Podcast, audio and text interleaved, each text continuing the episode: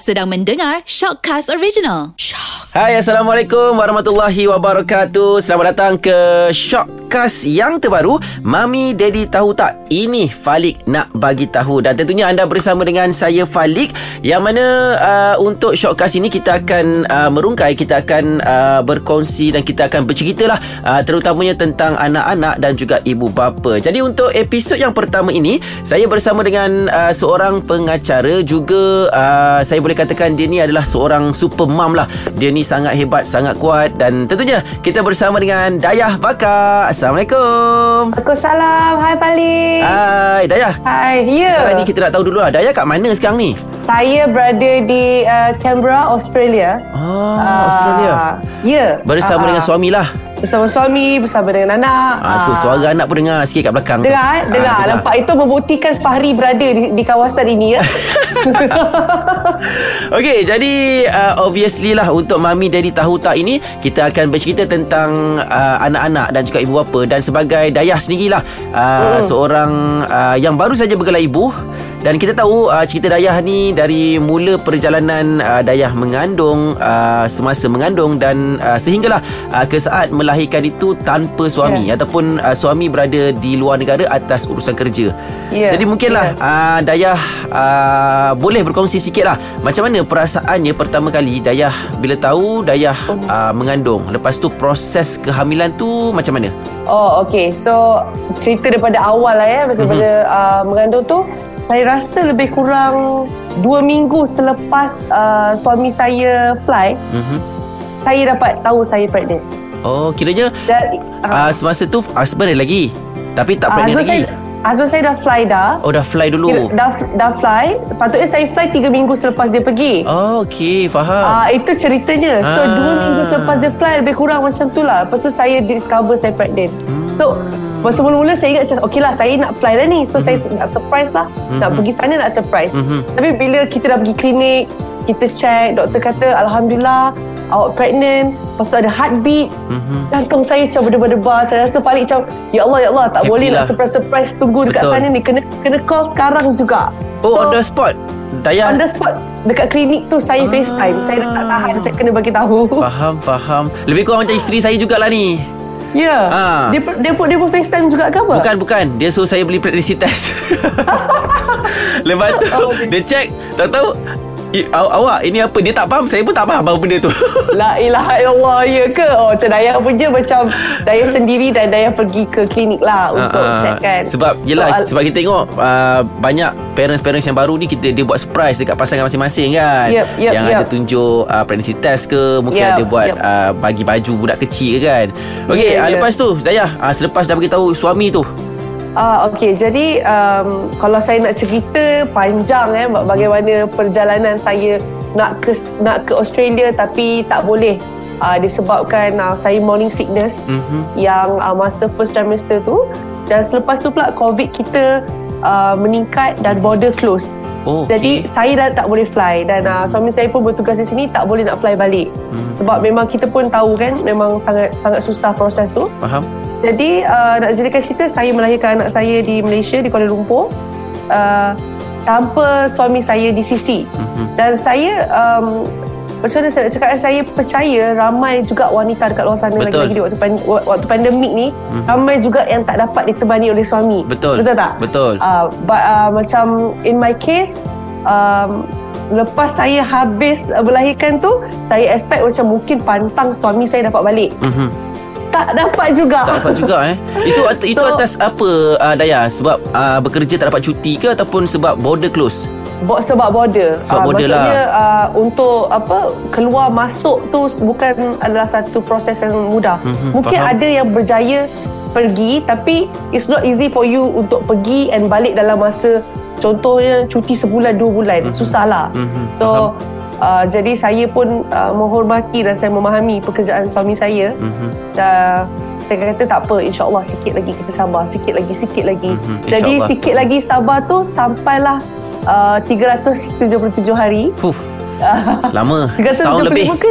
Yes uh, lebih kurang macam tu uh, kami dapat berita baik. Dia cakap um, uh, maksudnya dah di arrange kan untuk saya terbang Hmm. bersama Fahri ke sana. Mhm. jadi Sebab sebelum ni kita tak sure Dia balik sini ke Saya pergi sana ke Hmm, faham? Jadi Alhamdulillah Memang syukur sangat uh, After throughout the pregnancy Melahirkan Pantang Dan sehingga Fahri li- Lima bulan Baru dapat berjumpa dengan Baba Hmm. Baba Fahri For the first time Okey, jadi kita nak ceritalah uh, semasa Dayah melalui proses kehamilan tanpa suami.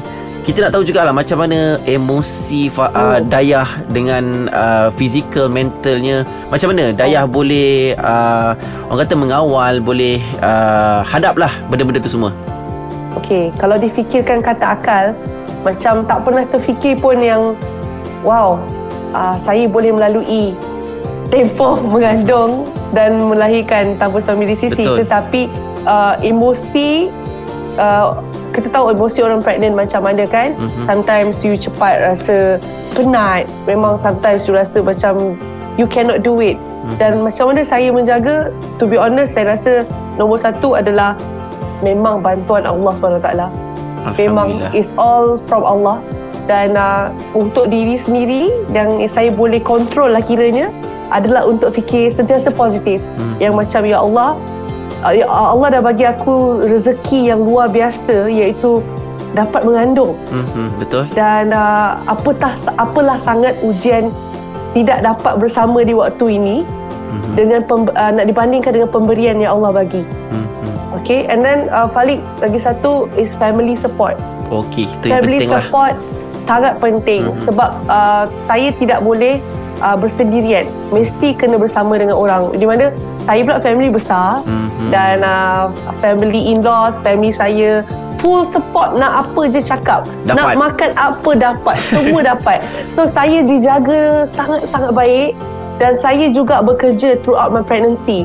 Saya buat hosting. Mhm, Saya betul. bekerja online. Jadi waktu saya tu sentiasa diisi. Ini sebenarnya Hmm. in a way adalah tips kepada mereka di luar sana yang mungkin uh, mengandung uh, dan tanpa suami di sisi sentiasa penuhi waktu anda.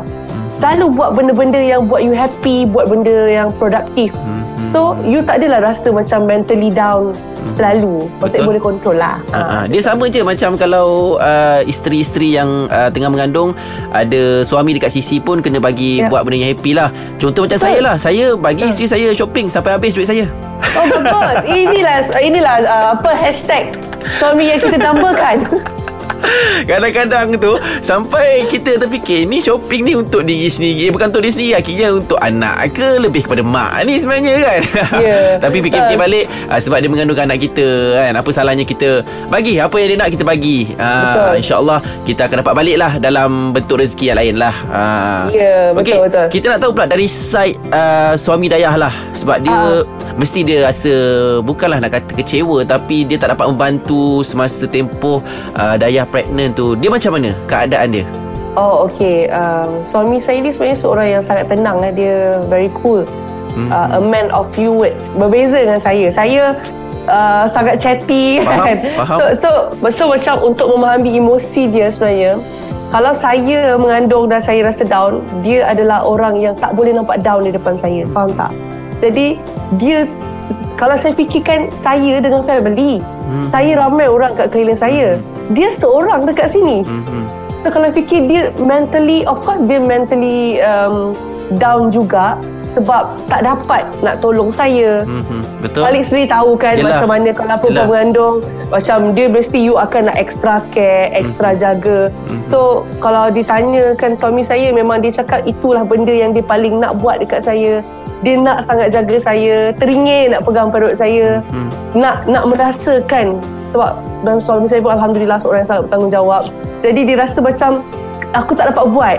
Aku, aku tak dapat bantu daripada segi fizikal. Jadi apa yang dia paling boleh buat adalah support saya mentally lah. Jadi bila support saya mentally tu always. That's why paling walaupun dia jauh uh, tapi emotionally alhamdulillah sangat disokong. Uh, jadi itu sebab penting untuk suami-suami dekat luar sana uh, bukan keberadaan sahaja. Bukannya you dengan wife you ada, okey dah tu aku ambil balik kerja, hantar balik kerja apa lagi nak? Bukan. Betul? Maksudnya wanita ni, maksudnya you kena show how much you care for them. Faham? Dan you kena cakap. Kadang-kadang perempuan ni, eh you tak nampak ke I buat apa? Tak, perempuan ni harus dicakap. Mm-mm. You kena bagi tahu Betul. macam mana you appreciate, macam mana you sayang.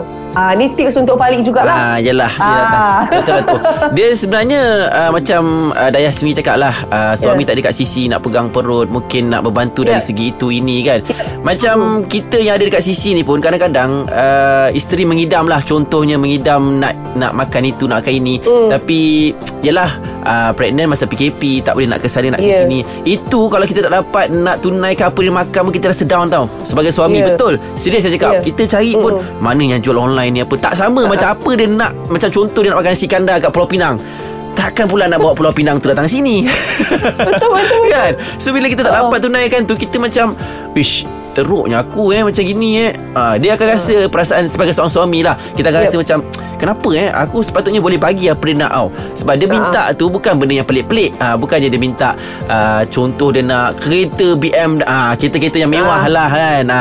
Bukan dia minta macam itu Nak makan je Tapi kadang-kadang Ya. tu lah Buat kita rasa down. Ish tak boleh lah. Lepas tu nanti dia akan macam Tak apalah awak tak boleh. Dengar ayat tak apalah tu pun Ish tak boleh Alamak. lah kan Rasa macam tak penuhi lah. gitu kan. Ah betul. Okey. Dan ini kita nak beritahu uh, kepada uh, pendengar-pendengar kita yang mana suami Dayah adalah seorang tentera betul eh Dayah? Ya, ya, ya betul. Tentera kalau kita boleh tahu spesifiknya. Uh, dia, uh, beliau seorang pegawai tentera uh, berpangkat kapten Mhm. uh, di sekarang dan sekarang bertugas uh, di sini sebagai uh, seorang instruktor Mhm. Ya. Di Canberra, Canberra. Canberra, Australia. Ya, ya betul. Okey. Okey, kita tahu uh, suami Dayah seorang uh, tentera. Jadi dari segi komunikasi macam mana Dayah? Sebab kita tahu tentera Oh. ni bukannya 24 jam boleh pegang handphone, boleh WhatsApp, boleh uh, video call dan sebagainya kan. Macam mana tu Yep. Dayah? Okey, uh, komunikasi ni sebenarnya tidak kisahlah pekerjaan seseorang tu bagaimanapun. Kalau seseorang tu penting, mesti akan dicari jalan Masanya. bagaimana u- untuk untuk apa at least luangkan sekejap. mhm. Macam saya, saya rasa uh, nombor satu dalam hubungan ni adalah kunci dia adalah memahami. Hmm. Dan saya tahu bila saya berkahwin dengan seorang pegawai tentera, saya bukan berkahwin dengan beliau sahaja. Saya berkahwin dengan pekerjaan beliau iaitu Hmm. Betul. untuk berkhidmat untuk negara. Mhm. Jadi macam uh, suami saya alhamdulillah dekat sini uh, dia sentiasa mencari waktu Mhm. untuk reach kat saya dan uh, let's say kalau ada sesuatu yang penting pun dia akan bagi tahu awal.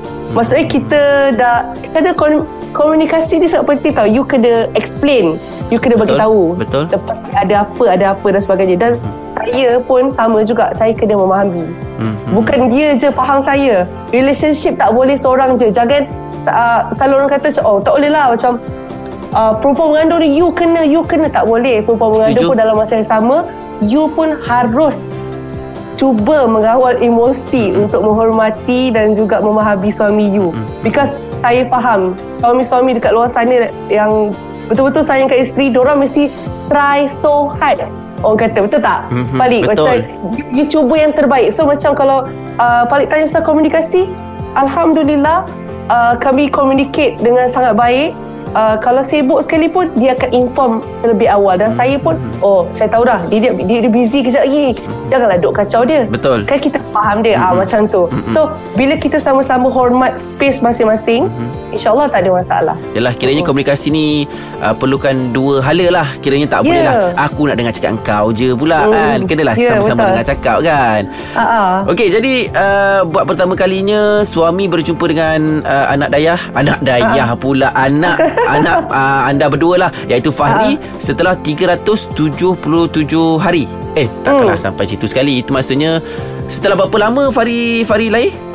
kiranya ambil senang cerita lima bulan lah Lima bulan, lah baru jumpa Okey Fahri. Ah, ah. Setelah Fahri lahir Dan barulah Ayahnya berjumpa dengan Fahri kan ah, ah. masa umur lima bulan ah. Mas, Maksudnya nak tahu jugalah Macam mana perasaannya Seorang tentera Yang Dayah kata Seorang yang cool Seorang tentera kita tahu te- Tegas Tegas ni macam mana Tapi bila Oh. setelah lima bulan Baru jumpa anak dia Macam mana perasaannya Ataupun Dayah nampak Suami Dayah tu Oh, okay. Uh, the moment kami jumpa tu, memang saya tak boleh nak gambarkan sebab saya turun escalator tau. Mhm. Jadi saya confused. Saya ingat kan saya turun nak kena lalu ambil beg dulu ke immigration dan sebagainya. Mhm. Saya turun, tiba-tiba saya nampak ada seorang tengah berlari. Lari tau balik, lari. Hari eh uh-uh. Lari. Saya macam, ish, apa benda ni? Besok macam ada kakak depan saya. Daya, daya, daya. Hanif, Hanif. Terus saya macam pandang. saya turun saya terus peluk je dan waktu tu memang saya tengok uh, daripada uh, riak muka Hanif dan dia peluk Fahri tu dia macam dia macam dia punya senyum tu hmm. macam tak stop tak stop sebab tak, macam macam kalau orang kenal suami saya dia memang muka dia tegas tapi Betul. bila dia ber, mm-hmm. bila berbual dengan orang dia akan senyum mm-hmm. tapi on that very day uh, even dia punya boss pun cakap saya tak pernah tengok Hanif senyum macam ni Faham um, tapi bila saya tanya dia apa perasaan dia? Jumpa dia kata satu dia memang tak percaya. Hmm. rasa macam tak percaya sangat.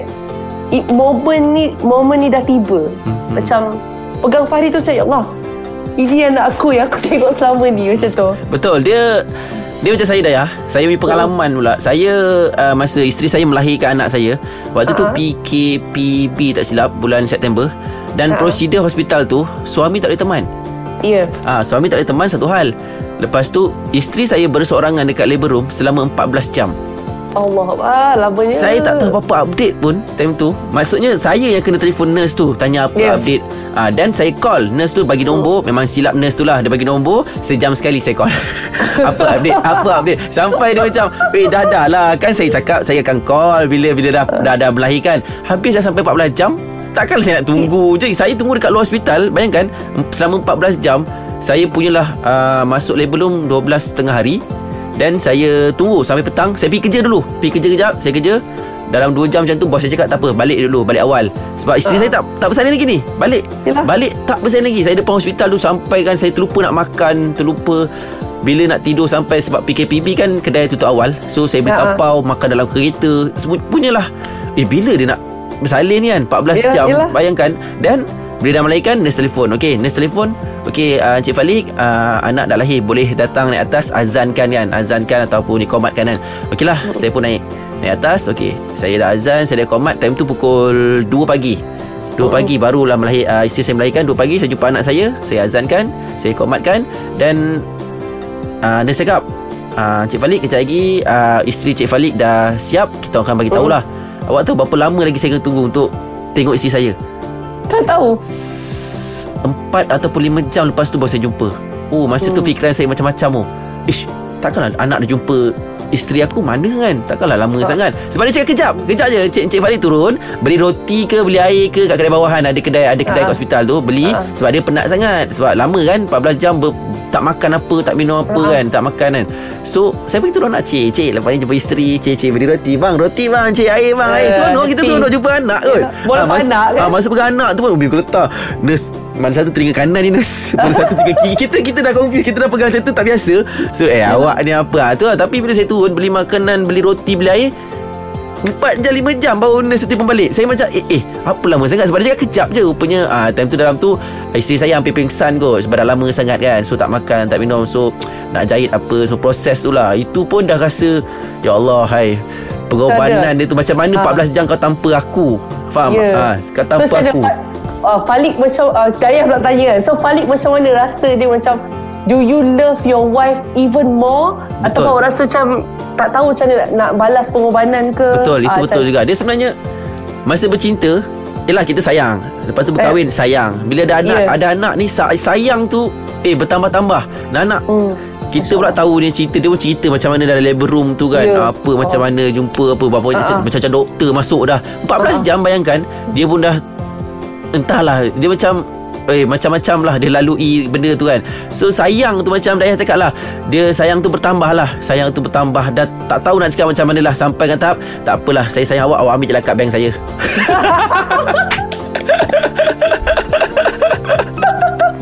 Yelah, sebab kita tak tahu dah apa apa yang Apa maksudnya yang kita nak balas?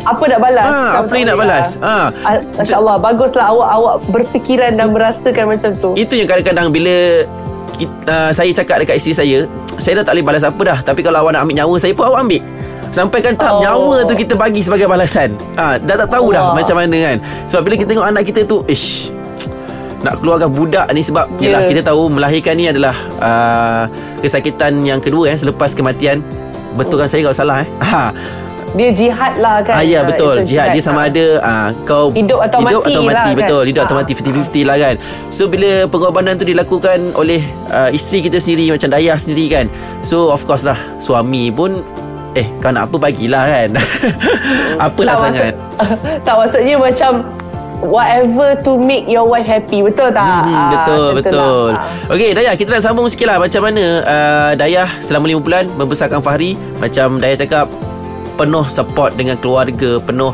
uh, kawan-kawan pun mestilah ada bagi sokongan juga kan. Ya, ya. Tapi macam mana proses nak membesarkan Fahri tu sebagai yalah macam bila Dayah berseorangan ke senang ke susah oh. ataupun ada uh, sebab kita tengok Fahri ni dekat media sosial dia baik behave. ha, macam mana Dayah uh, Dayah boleh uh, mendidik ha, sebegitu. Okey, sebenarnya ialah Fahri baru 6 bulan lah kan kalau ikut sekarang. Mhm. Uh, Alhamdulillah Fahri um, very good boy. Hmm, betul. Uh, seorang anak yang uh, menyenangkan, memudahkan uh, anak seorang prajurit kan? Mhm. Anak seorang satria maksudnya. Um, dia, se- sebab kiranya mungkin dia dah biasa bersama dengan Dayah dan dia apa orang kata proses untuk sampai melahirkan dia tu penuh dengan uh, onak dan duri. Mhm. Jadi Betul. waktu waktu saya membesarkan Fahri alhamdulillah saya sebagai seorang ibu baru memang setiap hari adalah satu pelajaran baru untuk saya. Mhm. Dan saya memang tak pernah bersendirian. Saya memang sentiasa ada mak saya yang menjaga saya, Mhm. menjaga Fahri. Mhm. Kalau dia kerja pun ada je kakak Daya, abang Daya. Memang itu saya kata saya memang bersyukur sangat. Mhm. Um, dan kalau Fahri nak tahu, itu lima bulan tu memang saya rasa penat tu ya tipulah kalau kata tak penat Betul. maksudnya bersengkang mata Mhm. sebab uh, kalau ikut apa yang saya baca orang kata oh mengandung tu tiga trimester jangan lupa ada fourth tau fourth tu lepas beranak Ah. ah maksudnya bila you jadi mother you baru nak belajar menyusu Mhm. ah you nak membesarkan itu sebenarnya yang ramai collapse Mhm. ah Betul. kan orang kata postpartum lah Mhm. selepas kan Mhm. Jadi itu sebenarnya adalah fakta eh. betul. Betul. Ramai yang uh, sebab dia tak sebab dia tak tahu macam mana nak hadapi. Mhm. Uh, macam Daya sendiri Daya banyak bertanyakan orang tapi terutamanya satu benda saya nak bagi tahu ibu-ibu dekat luar sana ataupun bakal ibu stop baca perkara yang tidak mendatangkan manfaat. Setuju. Uh, stop banyak sangat menerima pendapat orang Mhm. ini tak boleh, itu boleh, ini bagus, itu tak bagus. Tidak perlu. Mhm. Refer kepada doktor anda, kepada pakar. Mhm. Bukanlah uh, kepada kata-kata uh, kakak A, makcik C, makcik D. Mhm. Maksudnya kalau benda yang baik, you boleh ambil. Betul. Tapi kalau you rasa dengan apa yang orang cakap buat you rasa down, Mhm. buat you rasa macam you bukan seorang ibu yang hebat, Mhm. jangan. Betul. Sebab di waktu fasa anak masih kecil ni, bagi Daya kita memerlukan support Mhm. support uh, untuk kita jadi the best mom that we can. Bukannya kritik, betul tak? Betul. So Setuju. uh, macam macam Daya memang Daya always uh, duduk dengan circle yang positif. Mhm. Uh, dan uh, macam Hadif pun walaupun dia berjauh, kita orang memang FaceTime selalu. Mhm. Anak mandi FaceTime. Anak susu FaceTime. Moment tu kan. Moment ah macam uh, in fact Daya pernah upload kat Instagram Daya Fahri first time dapat pusing Aha. uh, dan FaceTime dengan Hanif lah sama-sama tepuk tangan. Mm-mm. Jadi uh, setiap daripada kita pengalaman berbeza. Mhm. Betul tak? Betul. Jadi uh, membesarkan anak ni adalah satu perkara yang tak dapat diulang. Betul. Anak kita sekali je jadi dua bulan, sekali Betul. sekali je jadi tiga bulan. Betul. Jadi just enjoy the moment dan jangan pernah takut untuk minta tolong orang kalau anda tak mampu. Ah, ini it's okay. Uh, you minta je tolong siapa-siapa Jangan nak rasa Tak nak lah Nanti susah ke orang Tak payah Hmm, mm-mm. Sebab Macam mana kita superwoman Super mom sekalipun Super dad ke Mhm. Kita sentiasa Kena minta tolong orang keliling kita So Betul. that Kita punya mental pun Bagus Tak Mm-mm. adalah kita jadi stres Mm-mm. Jadi Jadi Tahu kan Falik Kalau tak cukup tidur macam mana betul betul. Ah, buat dengan kepala pening. Oh Ah, betul. mulalah mulalah benda kecil pun rasa Angin, nak marah. angin. Angin. Betul. Sebab tu lah Dan. Ha-ha. Sebab tu Dan, Dan kata kita tak boleh buat semua benda. Jadi Ha-ha. kita kena pandai, kena jadi bijak uh, untuk manage kita punya emosi. Ah, Yalah macam saya sendiri pun as a new parents dengan uh, wife saya dia masa mula-mula tu memang orang cakap memang uish kau kalau tak tahan memang Ha. mental kau memang boleh drop ah. Betul. Sebabnya kita tak tahu lagi tahu macam mana budak ni nak bangun pukul berapa, nak susu pukul apa. Yang kita pula berdua, ah time saya jaga, bini saya jaga. Time saya tidur dia pun tidur dah. Dah macam Big siapa nak jaga dia Kalau kita berdua-dua tidur So Ah. dah lama sikit Kita dah macam Oh kita dah tahu Macam ni macam ni, So maknanya Saya akan biarkan isteri saya tidur Time tu Saya pula akan berjaga lah Tengah malam Saya akan Yeah. berjaga Dan saya pun tak ada masalah Untuk berjaga tengah malam Saya pun kerja malam kan 8 sampai 12 Ah. Dan saya balik pun ah, Boleh jagalah sampai ke pagi Tengok lah 3-4 pagi ke kan. Tengok dia nak Ah. susu ke Tengah malam ke apa tapi cuma permulaan tu lah Kita tak tahu Eh dia tidur Saya pun tidur Dia bangun Saya pun bangun Saya macam Siapa nak jaga anak ni Uh, Itu Yelah yang- sebab, sebab sebab you baru nak sesuai Nak adapt. diri. Ah, betul. Dan, dan baby ni dia sentiasa bertukar-tukar. Betul. Eh, hari Ah. ni jap- hari ni tidur malam straight. Ah, Esok ke- wah. Betul Satu jam bangun dah. Ah, Wah. betul. Ah, dan sekarang ni pun bila saya balik, ah, dia anak saya alhamdulillah dah masuk nak masuk ah, ke bulan 6 bulan lah, 6 bulan. Ah. So saya kalau balik pukul 12 tengah malam pun, saya buka je pintu bilik tu, dia terjaga. Ah, dia dah macam tu. pandai jaga tengok saya. Ah, dia ajak main dulu kejap 2 3 jam baru tidur balik. So, so dia berubah-ubah lah benda tu, dia berubah ada fasa-fasa dia kan. So Ah, dia macam Daya cakap lah Anak kita ni Sebulan ni sekali je Dua bulan sekali Kan Betul. Lima bulan sekali Just enjoy, it Enjoy. lah Ya betul Enjoy, Enjoy betul. Enjoy Tapi bila saya nak tidur ah, Jangan kata saya pula eh. Okey uh, Daya Kita nak tahu jugalah uh, Sepanjang uh, Tempoh Proses kehamilan Dayah tu Kita balik semula ke uh, Proses kehamilan Dayah tu kan Okey. Apa antara cabaran yang paling Besar untuk Dayah Yang Dayah tak boleh lupa lah Yang Dayah hadap seorang diri Alamak. Mungkin adalah satu ke dua ke uh-uh. Tu nak, nak, nak fikir balik kan Recall apa balik. benda. hmm, nak recall sebab sebab yelah kita dah masuk fasa Yelah yelah yelah yelah Betul lah uh-uh. um, saya Yang mu- rasa yang, yang mungkin kita oh, boleh- okey. Ah, ah. Okey okey. Saya rasa adalah bila contohnya sakit uh, krem kaki Aha. ataupun nak bangun daripada katil. Mhm. Uh, saya tidur seorang kan. Hmm. Uh, jadi kadang-kadang nak bangun tu Ya Allah ya Tuhanku sakitnya Mhm. Ya Allah ya Tuhanku Aku tahu kalau suami aku dekat sisi kat tepi aku ni Mesti dia akan tolong tarik aku. Urut. Tolong angkat aku Ataupun urut kaki. Sebab kita dah terbiasa Dengar orang cakap Oh krem kaki nasib baik suami urut Nasib baik dia pegang Nasib baik kan? Jealous. Nasib, ah, Saya dengar tu Saya berair mata. Saya macam Faham. ah, Saya kata Ya Allah ya Tuhanku It's okay.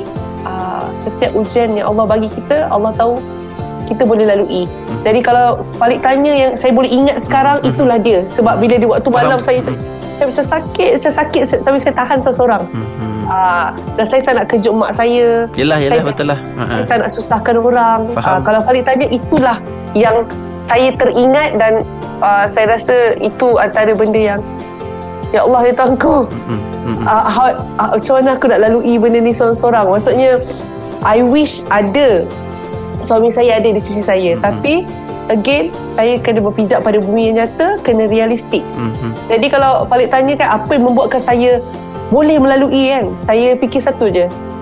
Uh, setiap hari yang lalu yang berlalu setiap hari itulah aku akan dekat dengan suami aku. Betul. Faham? uh, Okey, ini sebagai penutup lah uh, Dayah eh. Kita pun dah sembang Ya. lama sangat ni kan. Okey, Itulah. mungkin Hmm. uh, Dayah ada nak kongsikan uh, tips ataupun uh, mungkin sedikit nasihat lah untuk pasangan-pasangan yang baru je jadi ibu bapa, uh, new Ya. parents dekat luar sana yang uh, juga menghadapi masalah yang sama macam Dayah, long distance. Tak kira tak kira lah dalam negara ke luar negara ke, Okey. tapi yang tak berjumpa dengan suami tetapi uh, keadaannya sama juga macam Dayah. Okey, saya uh, saya rasa lah kan ramai, sangat Betul, ramai. memang ramai. Betul. Dalam keadaan uh, pandemik, Mm-mm. uh, tak kisah eh, tak kisah distance tu negeri sebelah ke, luar negara ke, jarak tetap jarak. Betul. Uh, pengorbanan berjauhan tetap pengorbanan. Uh, first of all, uh, anda patut rasa bangga dengan diri anda Mhm. that anda dapat melaluinya sekarang kalau anda tengah menonton mm-hmm. saya dengan balik uh, firstly you should be proud of yourself because tak semua orang boleh melalui uh, perhubungan jarak jauh. Dan uh, tips kalau saya nak bagi bagi uh, macam saya dah cakap tadi sebenarnya Falik satu adalah ingat eh, kebergantungan kita kepada sang pencipta Mhm. So remember awak tak seorang diri Allah ada Betul. Ingat benda tu Allah ada Allah tak, bak- tak akan bagi you ujian ni Kalau you tak boleh lalui Mhm. Yang kedua adalah um, Sentiasa dapatkan support Daripada orang sekeliling anda uh, Tak kisahlah You punya keluarga ke Best friend ke dan jangan duduk seorang diri. Buat apa sahaja aktiviti yang boleh buat anda busy dan happy. Ingat ni, Hmm. sebab bila kita happy, maksudnya kita akan uh, jadi positif. Betul. Kalau kita tak happy, semua benda yang elok pun kita akan cakap tak elok. Betul. tak? Betul. Kita akan moody. So you kena cari benda tu. Dan uh, untuk pasangan dan pasangan bersama lah kiranya Mhm. uh, komunikasi sangat penting. Uh, you must communicate. You kena communicate tak kisah benda tu baik atau buruk. Mhm.